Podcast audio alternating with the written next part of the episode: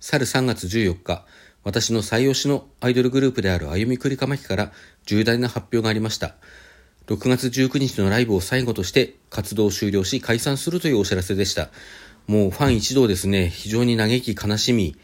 何も手につかないような状況が続いていたんですが、なんとか気を取り直してですね、今はもう最後の日々を全力で今まで以上に歩みくりかまきをしていこうという、そういう気持ちで頑張っているところです。あの、おかげさまで、ラストシングル、サチアレの方もですね、順調に売り上げを伸ばしておりまして、えー、6月19日のライブの方は、すでにチケットがソールドアウトとなっております。あの、ラストシングル、サチアレの方ですね、こちら大変素晴らしい曲ですんで、あの、ぜひ多くの方に聴いていただきたいとこちら CD が販売されているほかですね、各種配信、サブスク等でも聞くことができますので、ぜひぜひ皆様にも聞いていただきたいと思っているところでございます。どうぞ、歩みくりかまきを最後の6月19日までよろしくお願いいたします。